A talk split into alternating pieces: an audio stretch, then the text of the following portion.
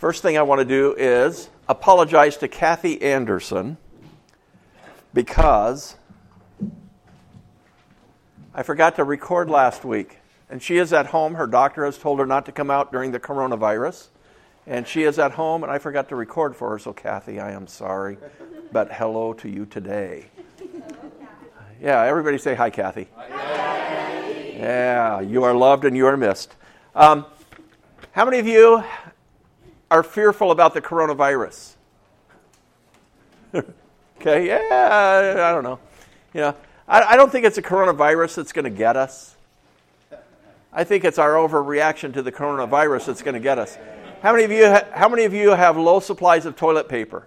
I will be checking each of the restrooms today when we leave. There will be a monitor at the door to frisk you down to make sure you're not taking toilet paper from the Veterans Hall. Okay, we'll have to pay for that if you do. No, we don't. But that's crazy to me. I don't understand the way people think. You know, I really don't. I wonder if they do. But you know, we went to. Yeah, of course. Now, what does that do when you go to Target and there is no toilet paper? It makes you want to go to another Target, and then you go to another Target. My son-in-law yesterday, he does the grocery shopping on Saturdays, and he went and they let him buy 6 rolls. We have 6 people in our house, right? And some of those people use more than a couple of sheets. Okay, they do. I'll name them later. But 6 rolls, you know, that'll probably last us a week. But he went to 6 stores. He went to 6 stores trying to find stuff, you know, to complete the shopping list, and he couldn't find anything. No toilet paper. Now, what is it about toilet paper that makes you think that it's going to save you from the coronavirus? Are people making masks, taking toilet paper, wrapping it around their head to make a mask? I don't know. But it strikes me as weird that people are doing that. And, you know, the overreaction. I can understand Clorox wipes. I get that, you know, because I wipe my face with one every day. But the truth of the matter is that people are thinking differently than I think. Now, who's right? Thank you. Peggy knows me well, and she does say that I am right. So, thank you for that. But today we're going to be thinking about a different way of thinking. That's what we're going to talk about today. It's a second in our series going through Philippians. We touched on some of the highlights of chapter 1 last week. We're going to touch on some of the highlights of chapter 2 this week. But have you ever had an experience in life where you had a pivotal mind shift? The way you looked at things was diametrically opposed to what you had experienced before. I've had some of those experiences as well. Here's one of the things that I've learned. Being a leader in a church for most of my life, I've learned that I used to think this. I used to think that the bigger a church gets, the more the pastor has to do. Sound reasonable? Bigger a church gets, the more the pastor has to do. But I was listening to a podcast of a leader talking to leaders, and he said, no, that's not true. That's not true. The bigger a church gets, the bigger an organization gets, the less the leader has to do. But it has to be impactful over a lot of people. Okay? Now, we have this idea that what you do when you start leading a church is what you have to do to keep it going.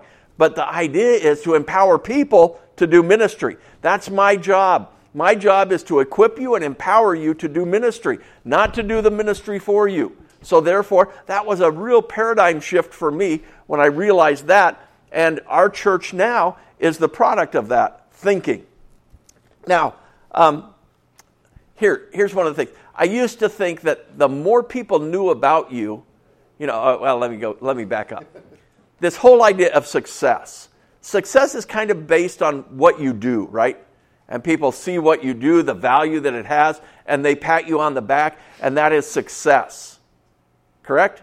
You make more money, you get promoted, success, right? As some of you kind of see where I'm going with this, and you're a little hesitant to really jump on board with that one. But here's what I found. I found that the successful people are the ones that have people in their lives that know them best, that they are transparent with, and that those people still love them and respect them. That's success. Okay? So when you can live a life of integrity, where what you are on the inside is the same as you are on the outside, that's success. It's not based on your merits or what you've accomplished or how much money you have in the bank or how many plaques you have on the wall. It's based on people knowing the real you and still loving you and respecting you. That's success. Okay? I used to think, too, that things were real important. Things were really important. You know, you had to have a nice car, you have to have a nice house. If you're going to be a leader, you have to have people into your house, and you have to, you know, they have to think, oh yeah, he's got it together. It has to be clean, it has to be neat. Now there's somebody in my household that still thinks that, that it needs to be neat and clean. And how many of you make your bed every day? I was listening to the radio the other day, and this lady says, yeah, I make my bed every day. I make it just before I get in it. I thought, what? And here's Cindy says, you know, that I should make the bed every day. And my thought is, you know, what difference does it make? Because I'm going to make that bed. I'm never going to see that bed again until I get in it at night. And so for me, it's better if the covers are pulled back, you know, my pillow's in place, and all those foo-foo pillows are off on the floor somewhere. Because when I get there, I don't want to have to go through all that mess to get ready to get in bed. It just seems more efficient to me. I have a different way of thinking. Okay, now, let's review the context of what we're talking about here in Philippians chapter 2. In Philippians chapter 1, we were introduced to Paul, and we realize that he is where when he writes this? He is in prison. Okay, he's under house arrest, chained to a Roman guard to whom he shares the gospel with every time he gets a new one. And so, therefore, who's captive? Really, the audience is the captive audience. So, we found out that he has a recurring theme of rejoicing, having joy. Now, for me, I don't know that I would be all that excited and all that joyful about being in prison. You know, have I done things worthy of prison? Wouldn't you like to know? Yeah, that perked everybody's interest right there. Yeah, but Paul hadn't done anything worthy of prison. He had shared the gospel of Jesus Christ. Now he's in prison. And you got to be scratching your head thinking, boy, he must be really sour about that. He must be very unhappy about it. But he talks about rejoicing, rejoicing, rejoicing, rejoicing. Now, there's another thing that he talks about, and that is the way we think or our minds. He mentions it 16 times in 4 short chapters. And so today, that's what we want to focus on. We want to focus on the things that we think about. In Philippians 2, verses 1 and 2, it says this. Therefore, if you have any encouragement for being united with Christ, if any comfort from his love, if any common sharing in the Spirit, if any tenderness and compassion, then make my joy complete by being like-minded, having the same love, being one in spirit, and one of mind. Now, he describes what being like-minded is. Okay? Now, being like-minded, how many of you think that you think like everybody else thinks? Have you ever met anybody that thinks like you think? Maybe you want to kind of look at the way you think then.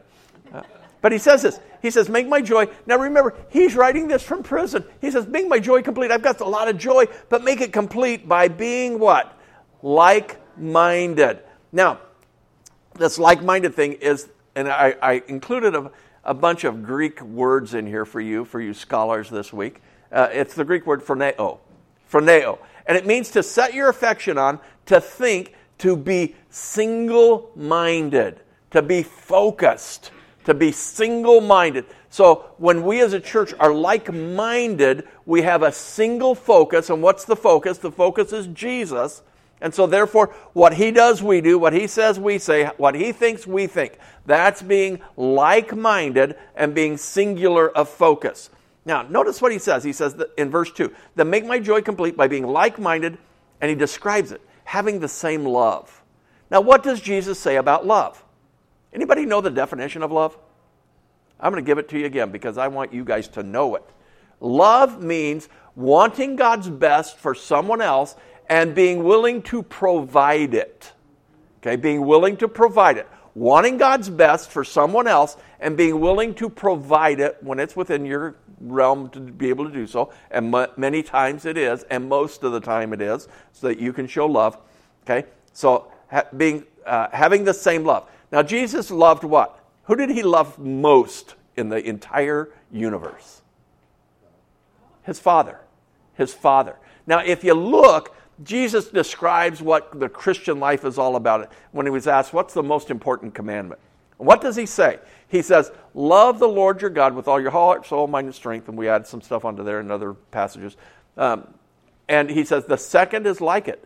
Okay? Love your neighbor as yourself. So love God and love other people. Now, if we're like-minded in love, what are we going to do? We're going to love God and love other people. So therefore, he says, have that same kind of love. Now, being one in spirit. Now, this is one of the great things of the Christian life is that we share something. Every one of us shares something that's a true believer in Jesus Christ. We share something. You know what we share? Okay, we share the Holy Spirit of God. The Holy Spirit of God lives in you. The Holy Spirit of God lives in me. And you know what's cool about the Holy Spirit? The Holy Spirit doesn't just tell you what you want to hear. Have you ever noticed that? The Holy Spirit tells you the truth.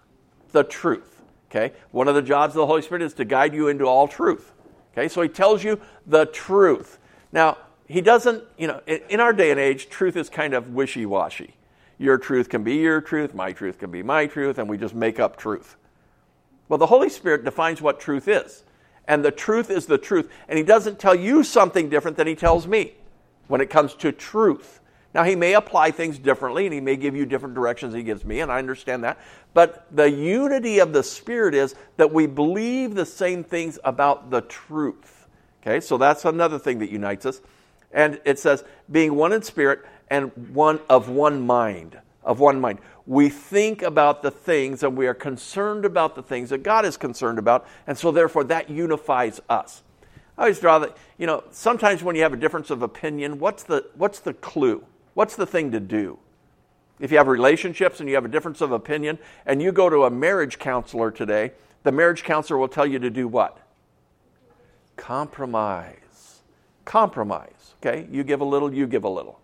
I don't believe in compromise. Okay? I'm going to tell you right up front. I don't believe in compromise. Because when you compromise, you're giving up something that you want, right? And here's the way it works. And I wish I had a little diagram for you. But one person gives up a little something of what they want, and they make a pile over here. This person gives up a little bit of what they want, and they make a pile over here, and they inch together. Okay, and then they have another disagreement. I give up something, you give up something, we inch together. I give up something, you give up something, we inch together. About the time we get halfway to each other, you know, we have another blowout, and we have to compromise. And I get tired of compromise, and I look back, and I look at that big pile of stuff that I've given up for you. And I say, you know what? I'm tired of giving stuff up for you. You know, I'm not even the person I used to be because I've given up so much of what I want. And so I'm upset, I'm unhappy, and therefore I don't want to do it anymore. Okay, now, what if we change the way we think about that? What if we say, okay, there's me and there's you, and we're kind of apart because we're not unified yet, you know, maybe it's the beginning part of our relationship, and we say, okay, it's not what I want, it's not what you want, but now it's what God wants. Okay, so we put God at the top here. Now, what happens when we start inching toward God? Oh, check it out. We get closer together, don't we? Yeah. So it's no longer compromise that should govern our disagreements and our different points of view, but it's what does God want? Love God with all your heart, soul, mind, and strength. Second commandment is like it. Love your neighbor as yourself. So therefore, that's what phroneo is all about. Now, there's some things that Paul writes in the Bible. He says this in James, double-minded man is what? Unstable in everything that he does. A double-minded man. And he's talking about being singular of focus, singular of mind, having the mind of Christ. And so therefore, when we have a double mind, we become unstable because we think, oh, gee, you know, the coronavirus is going to get me. Oh, no, I think God's going to save me. Oh, no, I think it's going to get me. Oh, no, I know God's going to save me. Oh, no, we need toilet paper. You know, and so therefore, what are we going to do? We're double-minded and we become unstable in everything we do. What do we start doing? I can't go outside. I can't go to church. I can't do whatever. And I'm not saying that everybody ought to go to church. I think that if you have health risks, be safe, okay? But on the other token, we have this thing that says, oh, who do I trust? You know? And I want you to ask the two questions that I always ask you to ask. Number one, who do I trust and what do I believe? Okay, now if I trust Governor Newsom, then I'm not going to come to any gathering that's larger than 250 people. Lucky for you. Okay, lucky for you. Now, what I suspect is that if this thing goes on for very much longer and these 250 plus churches aren't going to meet, we might get some folks. No, we really don't want that. Okay, so double-minded is unstable in all he does. Okay, and he also says in Romans, he says, do not be conformed to this world, but be what? Transformed. And how do you get transformed? By the renewing of your mind, by thinking differently. Okay, thinking differently. If you want to get renewed in your mind, analyze, what am I thinking about? How am I thinking about it? Who do I trust? Okay, number one, who do I trust? Number two, what do I believe? Who do I trust? What do I believe? That'll help you analyze a lot of things in your life that'll help you to come to the correct conclusion. Now, who do I trust? What do I believe? I believe the coronavirus is going to get me. I don't believe that. That's why I'm here today. Cindy thinks the coronavirus is going to get her. She's at home. I'm just kidding. I'm kidding about that. She doesn't think the coronavirus is going to get her, but her mother has been in the hospital for a week or so, and she needs to stay at home. So that's it. So don't be conformed. Be transformed by the renewing of your mind. And what happens when you renew your mind? Then you get to prove what? What the will of God is. That which is good, acceptable, and perfect. Okay, you get to prove what the will of God is when you renew your mind. But if you don't renew your mind, you're going to have a tough time proving what the will of God is. Okay. Now, he also says this. He says, take every thought captive to the obedience of Christ. Take every thought captive. Okay, when you have a thought, that's where I want you to take it captive. You know how to take it captive? You ask two questions. What do I believe? Who do I trust? When I have a thought, what do I believe? Who do I trust? When you watch the news, what do I believe? Who do I trust? When you hear the president speak, what do I believe? Who do I trust? Okay, you know, and I'm not saying anything political about that. But when anybody of any significance, when anybody of any authority speaks to you, ask that question. What do I believe? Who do I trust? Okay, it all comes back to me to, I trust God and I believe what he says. Okay, so if somebody's talking different, saying something different than what God says and trying to get me to trust them, no, all bets are off. Okay, Paul says this, when you're thinking about your mind, he says, set your mind on things that are noble, pure, right, lovely, admirable, excellent, and worthy of praise. That's what he says, to think about. Think about those things. Don't think about all the other junk of life. Okay? In Proverbs it says, as a man thinks in his heart, so is he. As you think in your heart, that's what you become. And so therefore that takes us to our first paradigm shift when it comes to thinking. And that's this. How you think determines what you become. How you think determines what you become. Now, we can do this in reverse too. We can take a look at what I've become. And I can ask the question, how did I get there? Well, it started with what goes on in my mind. I got here based on what goes on in my mind. Okay, what went on in my mind? Well, maybe I trusted God, maybe I didn't. When we get in a big jam and we get to that point where we say, God, I'll go to church every Sunday if you just get me out of this. Well, what got you there? It's probably because you didn't go to church every Sunday. I don't know, just saying. So how you think determines what you become. Now, there are some people that are very successful in life. And, you know, as a pastor, I see that, you know, people that are, you know, there's some great pastors in this world. And they've done a miraculous job building churches. And I look at that and I say, man, wouldn't that be cool? I'm going to do what they do. So I'm going to go to one of their seminars. And I'm going to find out what they do. And they do this, they do this, they do this, they do this. I'm going to take notes. I'm going to come back and I'm going to do this. I'm going to do this. I'm going to do this. I'm going to do this. I'm going to do this. You know what happens when you do that? Bupkis. Nothing. Nothing happens.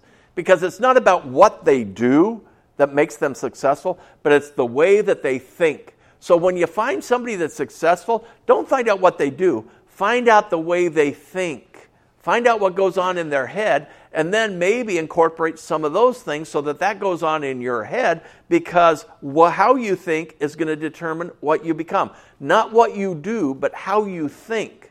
Now, part of my problem was that I was thinking that I need to do what everybody else does in order to be a successful pastor of a church. Well, that's not true. Okay? What I need to do is find out how they think, how they pray, what they read, what influences them, and how they influence others. And then use those tools, not just set up programs. Okay? How you think determines what you become. Paul says this: everything is about Jesus Christ. Everything in his life was about Jesus Christ. Everything that he did, everything that he thought, everything that he spoke was about Jesus Christ. Now, if he's successful, let's ask, was Paul successful? Okay, we know that because we live on this side of history, but if we saw him sitting in a prison, would we say, hey, he's successful? Maybe not. He might be somebody that we want to avoid. I don't want to go to prison.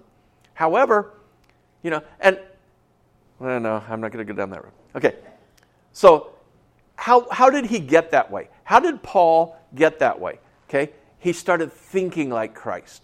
He started having the mind of Christ. Why did he do that? Because that was his creator. God, his creator, sent Jesus in the form of a man to show us who he is. And so therefore, he says, that's what I want to become. I'm going to focus on that. Now, I'm going to think like Jesus thought. And therefore, when I think like Jesus thought, I hate to say anything about Jesus in the past tense. So if I think like Jesus thinks, then I will do what Jesus does. Okay?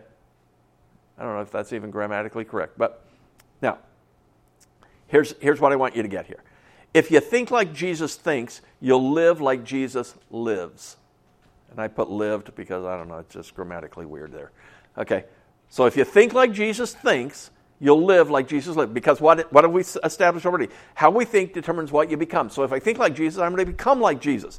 Now that's exactly what I want. In verse number 3 of Philippians 2, he says this: do nothing out of selfish ambition or vain conceit. Rather, in humility, value others above yourselves.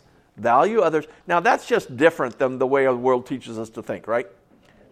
Because actually the world says, if it is to be, it is up to me. Okay? If it is to be, it's up to me. I'm going to make my own future. I'm going to carve my own way. I'm going to become successful in my own definition, and I'm going to do it. I'm going to do it. And Nike will reaffirm that, and they will give you a commercial that says, just do it. Just do it. Be a success. Okay? Now, there's the word here that talks about selfish ambition and vain conceit is a Greek word. And anybody want to give that one a try?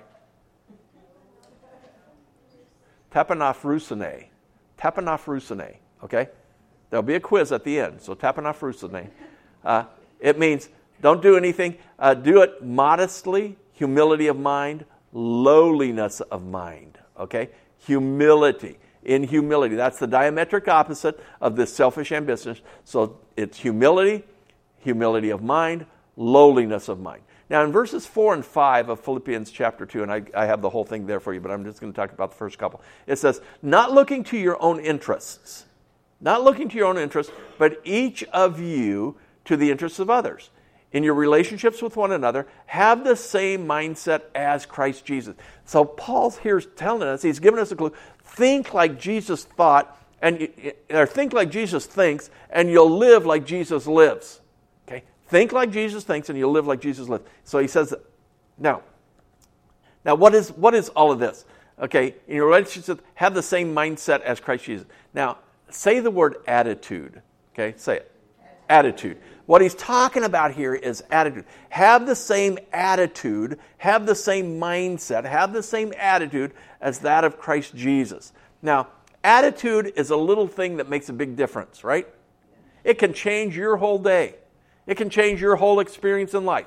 And attitude is important. Now, how many of you finished in the bottom half of your class? Here. Yeah. Okay. Be proud. Because you know what the bottom half of the class makes possible? The top half of the class. And if you have that attitude, Some of you are looking at me like, what? Just do the math or get together with Shannon. She'll figure it out for you. But the bottom half of the class makes the top half of the class possible. It's like the little kid. The little kid, he went out in the front yard one day, and he's got his bat and his ball. And he shouts at the top of his lungs, "I'm the greatest batter in the world." And he throws the ball up, whoosh, swings and misses. Picks it up again, smiles, raises his hands up and says, "I am the greatest batter in the world." Throws it up, whoosh, swings and misses. He smiles and looks around, sees if everybody's watching or if anybody's watching. Picks the ball up, throws the ball up, swings and misses. Whoosh. "I am the greatest batter in the world. But what's even better is I'm the best pitcher in the world because I just struck out the best batter in the world." Attitude makes all the difference in the world. Attitude makes all the difference. Now, what is your attitude made up of? Okay, it's made up of your mental habits. How many of you have mental habits? Okay, when things go wrong, you have mental habits, right? When things go wrong, you start down the road that says, oh, if this is wrong, then this could be wrong, and this could be wrong, and this could be wrong, and this could be wrong, and this could be wrong, and I don't know what we're going to do. I had a staff member at my church a long time ago, and he was a youth pastor. He was teaching one day for me, and I was in the congregation, and he says, yeah, and he was teaching about worry, and he was teaching, and he says, you know, my grandfather told me that I worry about, and he said S-H-I right in church. He says, my grandfather says, I worry about, that doesn't even happen. And I thought, I wish I hadn't used that word, but man, that's a great thought. Because that's what worry most often does. We worry about stuff that's never going to happen. But we have this mental mindset, this mental attitude, this mental kind of game that we go through that when this happens, it triggers this and triggers this and triggers this and triggers this. And we fall into that old mindset of doing that kind of thing. Okay. Now, your habits and your thoughts. Now, habits are something that are acquired, right? How do you get your habits? The habits that you have now, how did you get them? You acquired them. And you know how you acquired them? You did the same thing over and over and over and over and over again. And now it's a habit, right? How many of you lock the doors the minute you get home from work? Why? Let me ask, of those of you who do that, has anybody ever come in your house uninvited? That didn't work. Okay. So then you're worrying about stuff that really happened. So you just ruined everything for this message. So let's pray and go. No, sometimes our attitudes are the things that just keep happening, our mental attitudes, those things, those habits of thought. Now, they're acquired, and we get them by repeating them over and over again. So an action repeated becomes a habit formed, right? So now what if we did some new actions? What if when we had a chance to worry about something, instead of going down the road, oh, if this happens, this is going to happen, this is going to... We ask the question, what do I believe? Who do I trust? I believe that God has a great future for me, and I trust Him to provide it. Oh, I don't have to worry. I trust in the sovereignty of God. God can do anything He wants, anytime He wants, however He wants, with whomever He wants. And if I'm going to be one of those guys that gets the coronavirus, maybe it's because I'm going to be able to have a chance to talk to a doctor about Jesus. Paul was in prison talking to his captive audience about Jesus. And if I get the coronavirus, I have an opportunity now to talk to a doctor that I would never get the chance to talk to before, and I get a chance to share Jesus with him. So my attitude is everything. The way I see things is everything. Now, your attitude should be like Christ's, and I'm not talking about just positive attitudes, okay? I'm not talking about positive attitudes at all, but I'm talking about Christ-centered attitudes. Okay, what good can Jesus do in this situation that I find myself in right now? What good can Jesus do? And how can I show in this situation that I'm in? How can I show the people that I'm exposed to? How can I show them Jesus? Ah, okay, whole new attitude. Philippians 2:5-7. It's the last part of that passage there. It says, in your relationship with one another, have the same mindset as Christ Jesus. Now here, who being in very nature God, okay, Jesus was God, did not consider equality God something to be used to his own advantage. Now, If I'm God, I show up on the planet, you know, all of a sudden I have all the attributes of God. You know what I'm going to do? I'm going to go around making things right. And you know how I'm going to make things right? Based on how I feel. You know, I think it's right that all those people driving by should be in this church right now. I'd go out there and grab them. Get in here, get in here, get in here. And they would be a captive audience, and they would say, man, I hate that. You know, and I would do absolutely no good. Now, Jesus did not consider being God something to be grasped, is the way most of you have memorized that. Grasped. I don't want to grab onto that. I don't want to grab onto that. But I really like the way it's translated here, where it says, to be used to his own advantage. Rather, instead of using it to his own advantage, he says he made himself nothing. Now, if we're going to think like Jesus did so that we can live like he lives, now, what are you? How do you think about yourself? Are you something or are you nothing? Ah, now here's the rub. Now, many people would like to say, I'm something, you know, I'm not all that, but I'm at least something.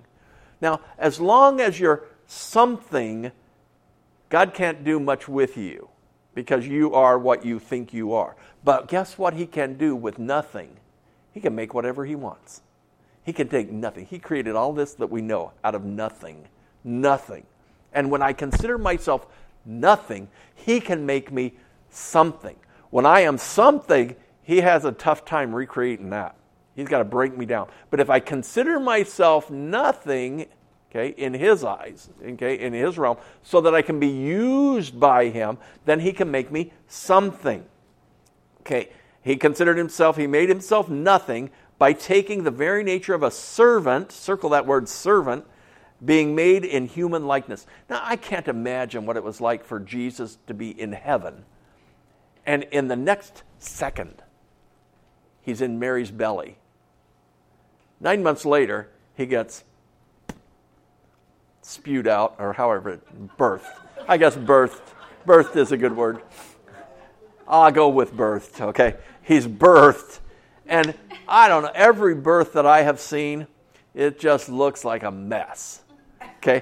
Here is God coming out of a woman in a pile of goo.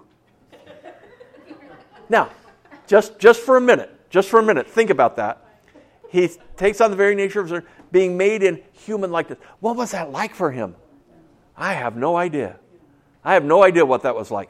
I can't even remember my own experience. But, you know, if you're God and you're in heaven, do you think he knew what it was like in the womb?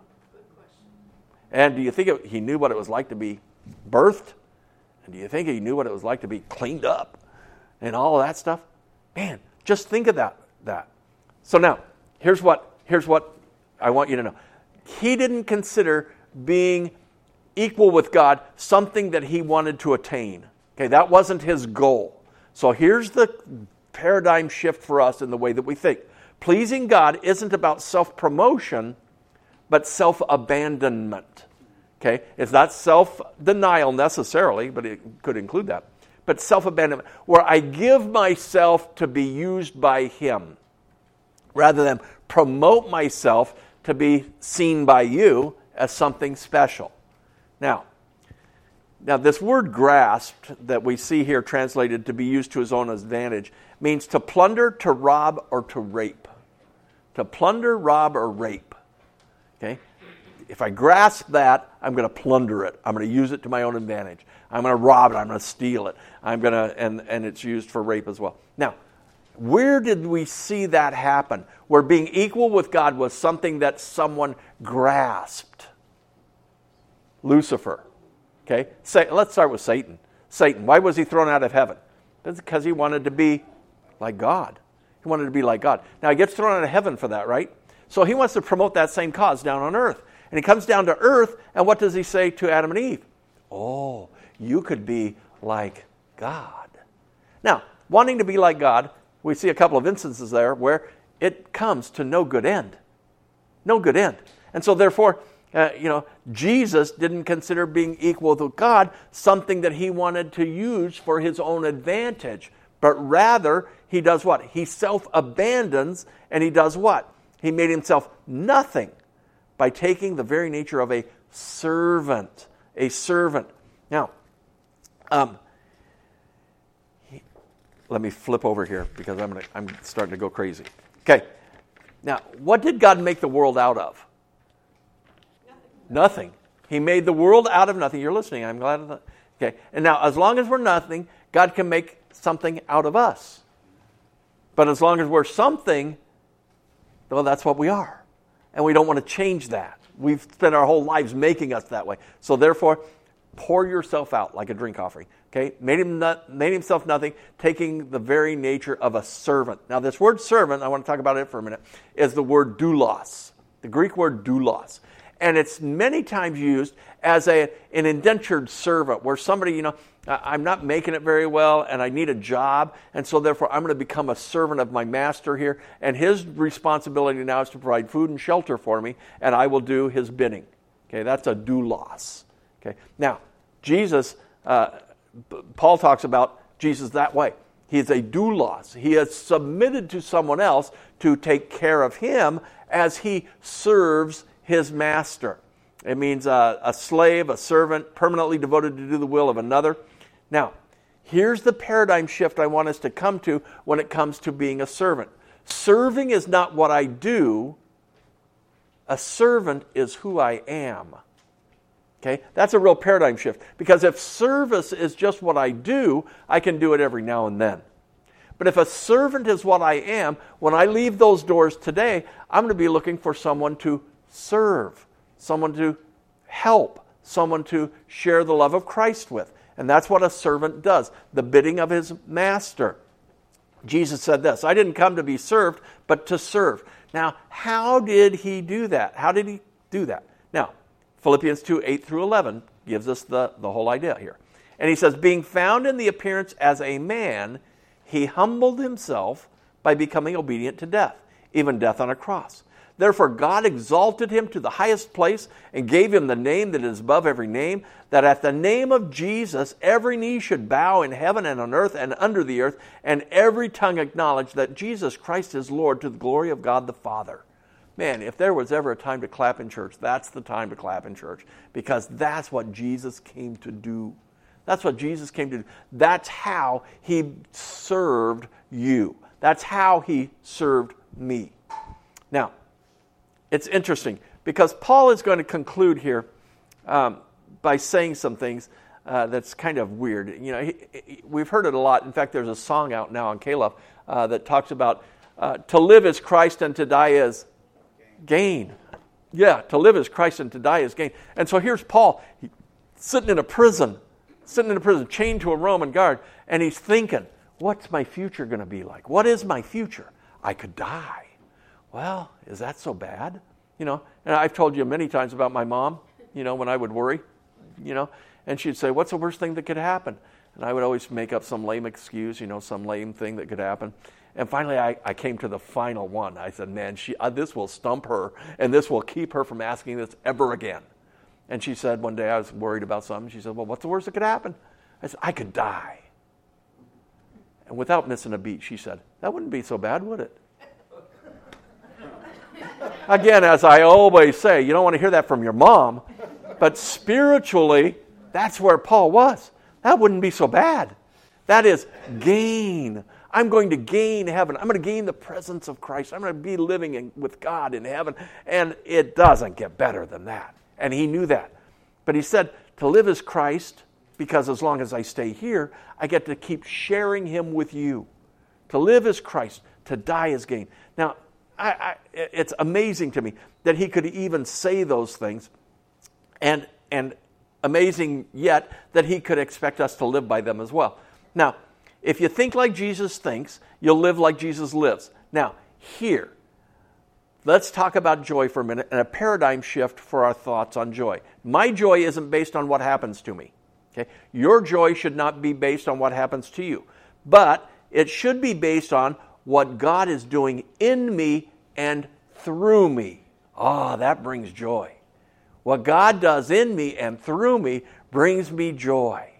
Now, we get a chance as a church a lot of times to help people. And man, I'll tell you, I love doing that because it brings so much joy to me. And it's not about what's happening to me, but it's about what's happening in the life of someone else. And they just go, wow, I didn't expect that.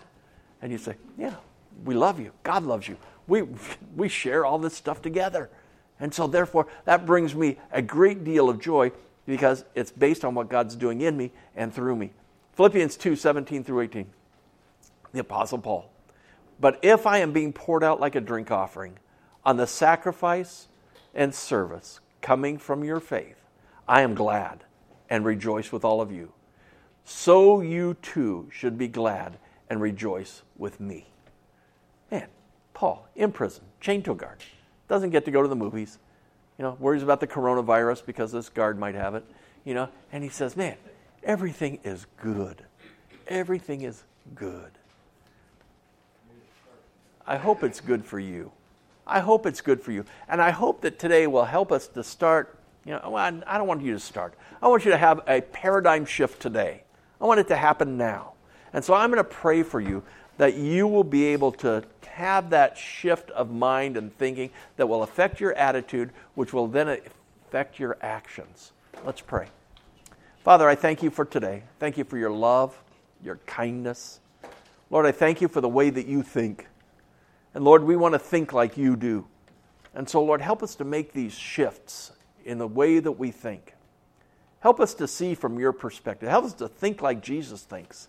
Help us to live like he lives. And so, Lord, today, help us to do something different than what we've been doing all along. Help us to do something that will affect the people around us with the love of Christ. So, Lord, today, we commit to you. In Jesus' name, amen. Any questions?